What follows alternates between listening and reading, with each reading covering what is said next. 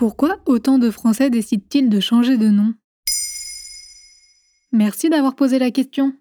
C'est un réel changement dans notre société. Depuis le 1er juillet 2022, la procédure de changement de nom s'est simplifiée. Depuis, 40 000 personnes ont décidé de sauter le pas.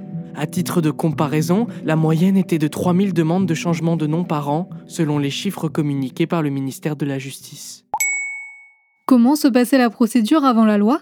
Avant la loi de juillet 2022, la procédure de changement de nom était longue et fastidieuse. Lorsque l'on se rend sur le site du service public, on se rend compte que si une personne majeure voulait prendre le nom de sa mère, par exemple, cette dernière devait réunir des dizaines de documents afin de prouver qu'elle avait été seule à s'occuper de l'enfant pendant toute sa minorité. Cela englobe des attestations de médecins de famille, des différentes directrices d'école, de centres aérés, etc. Et ce n'était pas gratuit. Il fallait prendre un avocat, payer des frais d'enregistrement ou encore des frais d'huissier. Et aujourd'hui, c'est mieux?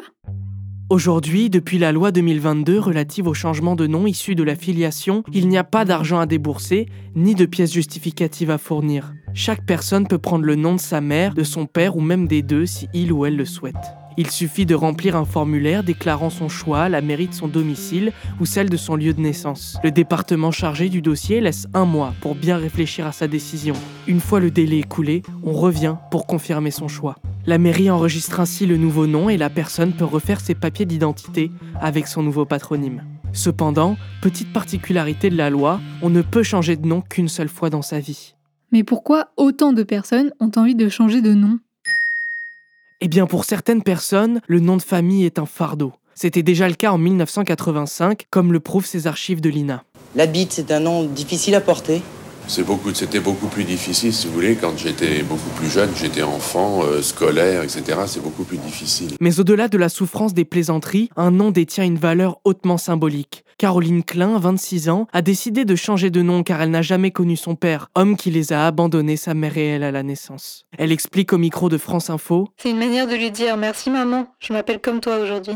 Porter ce nom, ça veut dire beaucoup de choses, c'est un hommage. Et est-ce qu'on peut considérer ce phénomène comme une mode? Pas vraiment. Selon une étude réalisée par l'IFOP en février 2022, 22% des Français sondés expriment leur volonté de changer de nom. C'est également le cas de la moitié des 18-24 ans interrogés. La directrice de l'association Porte mon nom, Marine Gatineau-Dupré, s'exprime dans une interview à Marie-Claire. J'ai découvert qu'il y avait un réel problème autour du nom de famille. Et les raisons des mal-être étaient multiples. Regret de ne pas porter le nom de sa mère, besoin de se connecter à ses origines, rendre un hommage ou encore ne plus subir de harcèlement.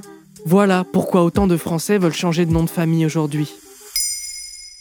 Maintenant, vous savez.